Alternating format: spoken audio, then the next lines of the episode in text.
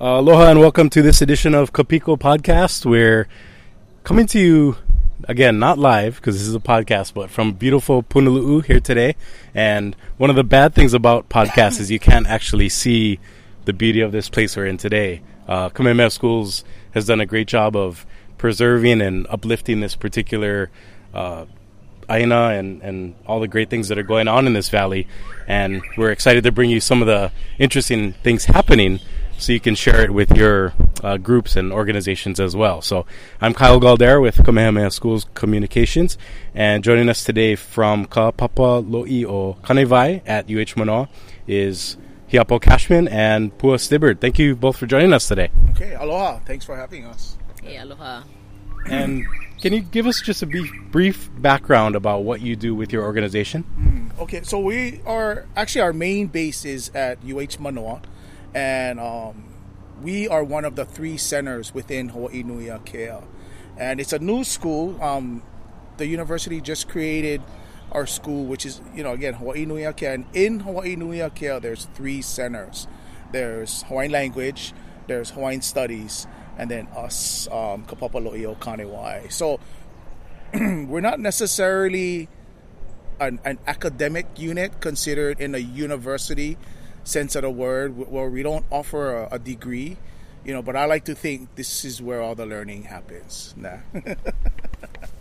okay, and and that's a great segue because we talk a lot on this podcast about quote unquote non traditional education, but when you look at it from a Native Hawaiian perspective, it actually is traditional, mm-hmm. and it's just a matter of the Western approach to education adapting mm-hmm. to how things used to be. So, from that perspective, what are some of the approaches you take to educating uh, Haumana and Keiki that are coming up through the program, and and just ways to maybe teach differently than the traditional uh, education model suggests. Right, right. So you know we it, we have the opportunity of teaching lots of different ages from from the babies all the way up to kupuna. So um, you know we'll get we'll get like regular school groups that come in every day you know and, and again it's from from preschool to to college students to to community groups to different um, businesses different organizations that that come in and are looking for you know some kind of cultural experience some kind of hands-on activities you know working in the lo'i and then you know a lot of them come to the lo'i expecting to get muddy and those kinds of things but and it's a, for us it's an opportunity to first teach them about the importance of water to teach them of caring caring for the place um, working with taro. that's you know so our education of people there's so many levels of it you know and and that's that's just a small you know like kind of like a first beginning step people kind of come in get used to, to the place and then and then the teachers start to get comfortable and used to. So for us, part of that is making the teachers and those organizers comfortable with our place so that they can come in and it's we're not going to cancel on them and they know they can depend on us for certain kind of delivery and professionalism those kinds of things that's what teachers are looking for um, and helping them get to this place feel comfortable with their students and safe because that's what teachers kuleana is to make sure their students are safe. Right. So provide that and and then create that space where they can keep coming. Yeah. And, and it's you know they might come two or three times a year, every year. Um, kind of develop a rhythm for them to to to be involved with the place. Okay. And then that'll happen at the high school level. It'll happen at the university level as well too. So you know, again, teachers are looking for ways to get their students on the land, practicing, experiencing. And a lot of them already realize that it's those touches and practices that kind of really hits with the students, and the students really learn at that level. Okay. Um, and what about just being able to build not only learners but also uh, leaders of tomorrow and, and that sort of uh, kind of an offshoot of, of what the program involves?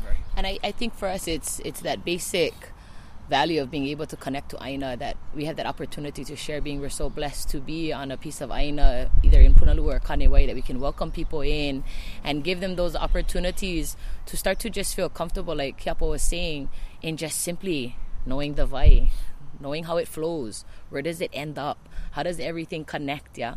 So that we start to understand that we're connected to everything and that before Kanaka, there was Aina. So we have to start to really focus on our resources because without our resources, you don't have leadership, you don't have people, you don't have community thriving. And our big thing as, as a as a as alakai of these two places is that um, we simply kind of set that foundation just a little bit so that they can start to build upon their own kahua as they go in their journeys and learn more and they start to to finalize where is my basis and how do I start to increase and and and start to reach out more to the community and how do I find my own personal value in this and start to understand, you know, we're saying, oh, Malama, do these things, but they're not going to be able to do that unless they have their own experience and their own connection.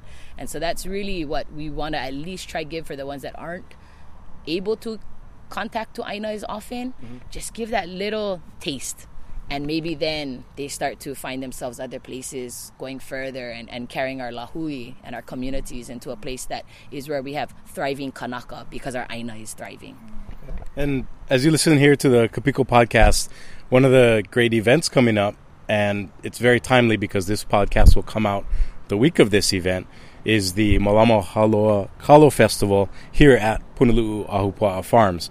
And it's happening Saturday, April 8, April 13th from 10 to 2:30 p.m. again here in Punalu'u, right across from Punalu'u Beach Park.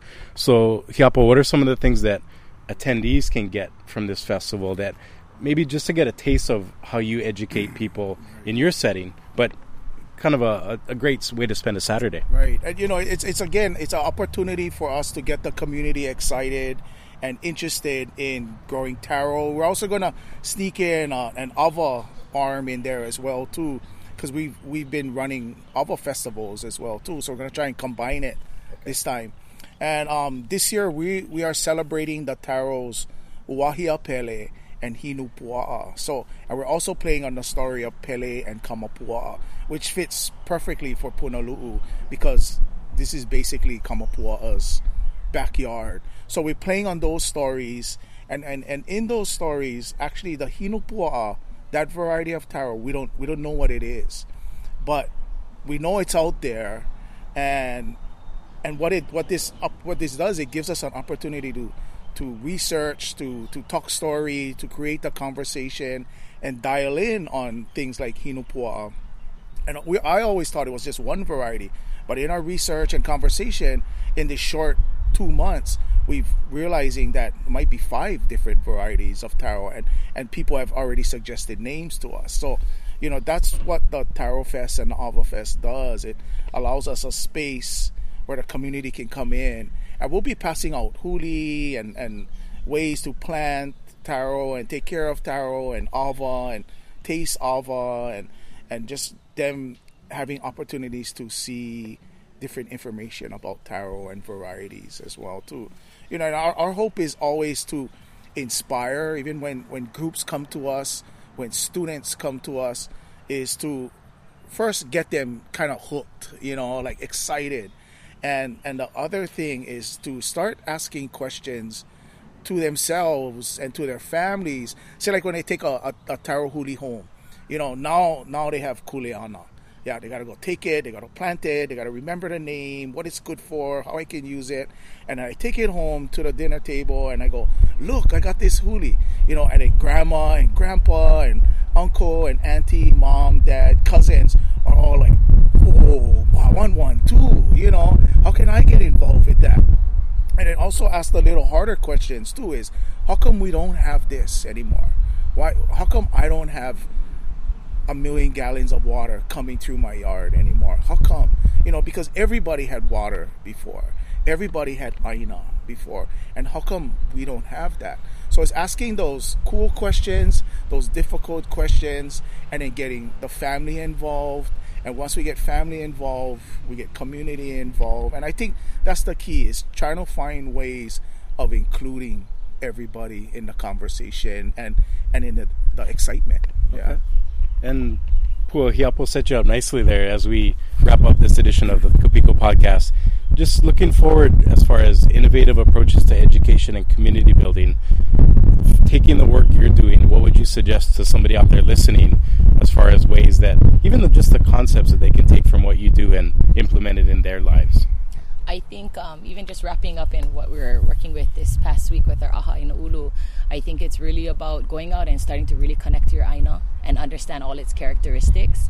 I think when we start to be intimate with our Aina and know it well, to where we know the Inoa of the wind, we know the Inoa of the rains, of the mountains, of the streams, we start to really see how we can help make that Aina thrive. And like I said, with Aina thriving, you have Kanaka thriving because people know now I have a Kuleana and I'm actually connected to this place to where I know that if I do the hana that I need to do here, someone else is gonna see that and feel that same thing. And kind of like he was saying, that ulu kahoi, that increasing of that interest, increasing of that ono. Yeah, and we had a wonderful kupuna last night that shared some really powerful thoughts, and I thought it was really important. She was talking about decolonizing our palate, that we need to start getting used to what is the things that our aina provides versus going to supermarkets. Yeah. Right. So when we start to really look to our aina as the source, I think that's when we can really see change throughout all our communities. But aina and knowing it intimately being the basis of how we can function and grow. Awesome. Well, thank you all for listening to Kopiko Podcast. Again, you can find us at the Imua Newsroom on www.ksbe.edu and also on Spotify, Stitcher, and Google Play Music. So, thank you again for tuning in. I'm Kyle Galdera. Take care and aloha.